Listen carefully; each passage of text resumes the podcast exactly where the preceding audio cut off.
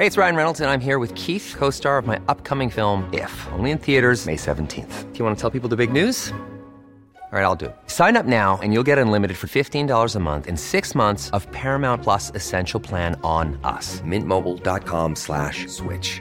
Upfront payment of $45 equivalent to $15 per month. Unlimited over 40 gigabytes per month. Face lower speeds. Videos at 480p. Active Mint customers by 531.24 get six months of Paramount Plus Essential Plan. Auto renews after six months. Offer ends May 31st, 2024. Separate Paramount Plus registration required. Terms and conditions apply if rated PG.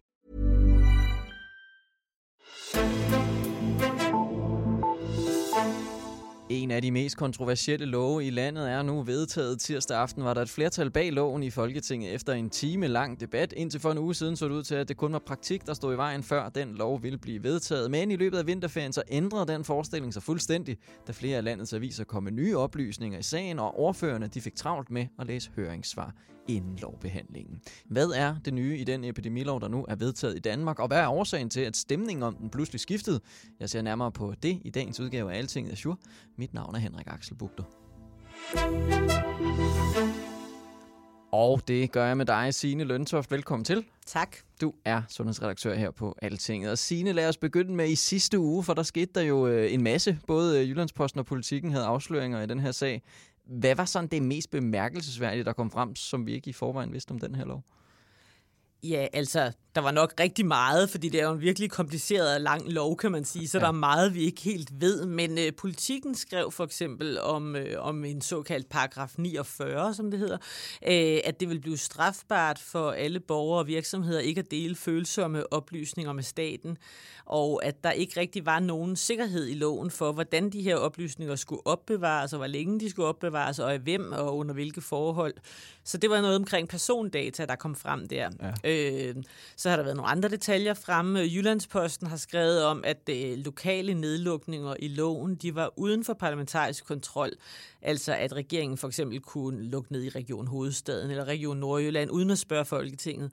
Og det har ellers været meget vigtigt for de øvrige partier under det her lovarbejde at sikre sig, at regeringen de ikke kunne lave indgreb uden at øh, der skulle være et flertal for det. Fordi det er netop noget af det, der har været kritiseret ved den epidemilov, man, øh, man har brugt siden marts at med den lov i hånden, så har regeringen øh, enevældigt kunne bestemme, hvad der måtte åbne og lukke i den mindste detalje, uden at man skulle have et flertal bag. Mm-hmm. Og, og det var jo, humlen er, det kom jo meget sent i hele den her behandling, at der var sådan nogle meget centrale afsløringer, men, men, men for, for ligesom at forstå det hele, skal vi nok lige træde et, et skridt tilbage, for den epidemilov, vi ligesom havde indtil tirsdag aften, den var jo midlertidig, og nu er den så erstattet af en permanent. Hvordan er sådan ansvaret for de forskellige øh, ting strikket sammen nu? Jamen altså, ifølge den midlertidige epidemilov, af den hastelov, som blev lavet i marts, da corona kom til Danmark, og som stadig gælder et par dage nu. Okay, ja. Ja, øh, der er det sundhedsministeren, der har magten. Altså, øh, Magnus Heunicke, han har kunnet træffe beslutninger om, hvad der skal åbne og lukke, og hvad straffen skal være for stjæl håndsprit, og hvor længe man skal isolere sig, hvis man har været i Sverige eller Dubai osv. Øh, og det har han kunnet øh, siden marts, og kan så egentlig stadig. Mm-hmm. Øh, når den nye epidemilov, den træder i kraft her 1. marts, så skal han hver gang, han vil træffe en beslutning med udgangspunkt i epidemiloven, så skal han spørge et folketingsudvalg på 21 medlemmer, og hvis de siger nej, så kan de blokere, og så kan han ikke lave den her regel. Mm-hmm. Øh, helt konkret, hvis regeringen nu mener, der bliver behov for en stor nedlukning igen øh, om en måned senere i foråret eller til næste efterår, så kan de ikke bare beslutte det. De skal have et folketingsflertal bag sig. Mm-hmm. Okay, men, men hvad er sådan årsagen til, at nogen mener, at den ansvarsfordeling i epidemiloven sådan er et problem? Øh, jamen altså, øh, jo, altså det er jo altid en minister, der skal, har det øverste ansvar for at træffe beslutninger, men, men øh, en regering skal jo normalt skaffe et flertal for sine beslutninger. Ja. Og, øh, og sådan er det jo.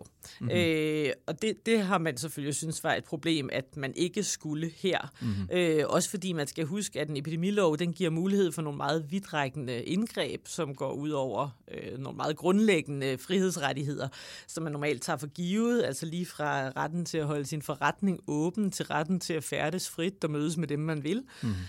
Derfor skal der være sådan en særlig god kontrol med, at, øh, at, at en epidemilov den ikke kan misbruges. Mm. Øhm, samtidig så skal man huske, at en epidemilov den også skal kunne holde til alle mulige epidemier Ja, men også til alle mulige regeringer. Ja. Altså, hvis man nu engang i fremtiden fik en regering, som havde en eller anden øh, skør dagsorden, og her tror jeg virkelig, man skal lade sin fantasi få fuldstændig frit spil, øh, så kunne sådan en lov her, hvor man til side sætter alle de normale rettigheder, den kunne misbruges. Derfor skal der være nogle bremser, og i den gamle epidemilov, før corona, der var der nogle forskellige bremser, som måske især var sundhedsfaglige. Øh, der skulle Sundhedsstyrelsen for eksempel sige, at det er nødvendigt, øh, før epidemiloven kunne træde i kraft. Altså det vil sige, hvis ikke Sundhedsstyrelsen havde sagt, at den her sygdom er så alvorlig, at vi skal sætte øh, alle de her rettigheder ud af, af kraft, ja. så kunne man ikke gøre det. Øh, I den nye epidemilov, der, der ligger... Øh, der skal ministeren have et folketingsflertal bag sig. Altså, så man kan sige sådan forenklet, at øh, hvor magten i den gamle epidemilov, den, den øh, lå i høj grad hos øh, sundhedsmyndighederne, så ligger den nu hos politikerne i bred forstand. Ja. Og, og det har politikerne ønsket. Mm-hmm. Godt, men Signe, lad os prøve at vende tilbage til nogle af de der oplysninger, der kom der i løbet af vin- vinterferien, fordi det førte jo til, at ordførende fra begge sider af Folketinget, de blev sådan en lille smule overrasket over alle de her nye oplysninger, som de ikke havde fået på forhånd. Hvad betød det sådan for hele behandlingen af loven? Mm, altså det betød, at der var meget uklarhed og mange sidste øjebliks ændringsforslag. Altså jeg må selv helt ærligt sige, at når jeg har talt med ordfører om den her lov, øh, både i efteråret, og, øh, altså, hvor man talte om det før, at der egentlig var strikket et lovforslag sammen, men også efter, at, den blev, øh, at der blev lavet en stemmeaftale lige før jul, så har det været ret tydeligt, at det er en kompliceret lov, og at man øh, ikke var nede i detaljerne, fordi at, øh, at der kom jo først høringssvar i slutningen af januar, det vil sige efter, at man sådan set havde indgået en aftale. Mm. Øh, og det er en lov, hvor der er brug for mange ekspertinput, øh, både ja, vedrørende sundhed, men bestemt også vedrørende jura. Øh, Ja, og, og det, har, det har virket af til, som om ordførerne har været i tvivl om, hvad man egentlig har aftalt. Mm. Det må mhm. jeg sige. Altså, øh, det har så også afspejlet sig i, at der har været utrolig mange ændringsforslag, cirka 60 i alt. Okay. Øh, og det kan måske også have medvirket yderligere til, at det nogle gange har været svært at danse et overblik. Og så kom det jo frem, øh, som du nævner her, i løbet af sidste uge, at regeringen de, øh, de sendte 1.375 dokumenter øh, til de andre partier, få dage før loven skulle tredjebehandles, ja. altså lige før man skulle vedtage den endeligt. Og her blandt nogle dokumenter, der viste, at Sundhedsstyrelsen i efteråret havde advaret mod en række elementer i loven. Det gav også en masse uro, fordi partierne gav selvfølgelig udtryk for, at de gerne ville have set de her dokumenter ja. tidligere. Ja, klart. Men, men, men nogle af de ting, som, som der jo så også er blevet talt om, og som vi havde både den gamle epidemilov og den, den midlertidige øh, øh, lov i løbet af coronaen her, det, det er jo muligheder for tvang. Øh, det kredser en del af den her kritik øh, sig, sig om nu øh, ved den nye lov også. Øh, drejer den diskussion, eller kommer vi bare ind på den diskussion nu, fordi man ligesom opdager, at de her tvangsmuligheder eksisterer, eller er der sådan nogle mere vidtgående tvangsmetoder, man kan tage i brug nu? Altså, jeg vil sige, at det nok især er, fordi det kommer frem i offentligheden. Ja. Øh, fordi en epidemilov, den den øh, indeholder altid, eller som nævnt, en hel masse paragrafer, som er lidt uhyggelige, fordi mm de sætter de her normale rettigheder ud af spil, og, og selv sådan noget som altså en meget basal rettighed til at bestemme over sin egen krop, hvornår man vil behandles osv. Mm-hmm. Men øh, man skal huske, at, at den skal jo bruges til at bekæmpe smitte, også hvis der er kommet et stort Ebola-udbrud i København eller lignende, så, så der skal være noget noget tvang, hvis, mm. hvis der er øh, en stor trussel mod øh, folkesundheden på den måde. Så vidt jeg kan vurdere, så er der ikke sådan tale om, at der er kommet en masse mere tvang ind i den her nye epidemilov i forhold til den gamle. Øh, men omvendt så har vi jo fået nogle nye muligheder øh, for for eksempel overvågning ved hjælp af data og mobiltelefoner og den, den type tvangsindgreb mm. øh, og værktøjer i forhold til den gamle lov, som øh, stammede fra 70'erne.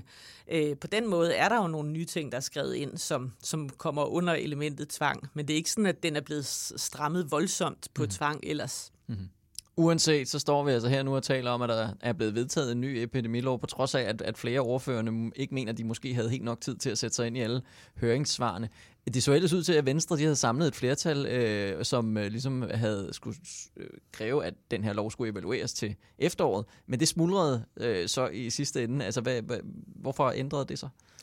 Jamen altså, Venstre er jo selv med i aftalen om ny epidemi, epidemilov. Altså, men, øh, men de fremsatte så i sidste øjeblik et forslag om, at den lov, man nu har fået strikket sammen, at den skal revideres til efteråret. Mm. Og det var jo netop, øh, som du siger, fordi at man ikke mente, at man havde haft tid nok til en grundig høringsproces og forhandling. Øh, I første omgang så sagde radikale og enhedslisten, øh, altså mandagen, dagen inden tredje behandlingen, ja, det vil vi gerne stemme for, at man skal revidere loven. Mm-hmm. Dagen efter ville de ikke alligevel. Øh, til synlædende, altså det de selv melder ud, så er det, at uenigheden går på, at Venstre vil have skrevet ind, at regeringen skulle tvinges til at indkalde til genforhandlinger i efteråret. Mm-hmm. Og de øvrige partier, øh, de mener, at det er tilstrækkeligt, at loven skal evalueres til efteråret, og så skal regeringen kun indkalde til nye forhandlinger, hvis et flertal ønsker det. Okay.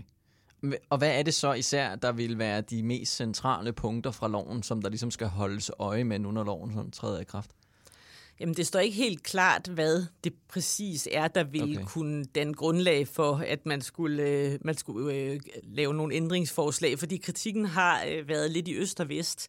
Men man kan jo så sige, at nu får Folketinget en chance for at prøve af, om den model, de har skruet sammen, om den faktisk sikrer øh, folketingspartier den indflydelse og bedre adgang til, øh, til oplysninger, som de har efterspurgt igennem hele processen.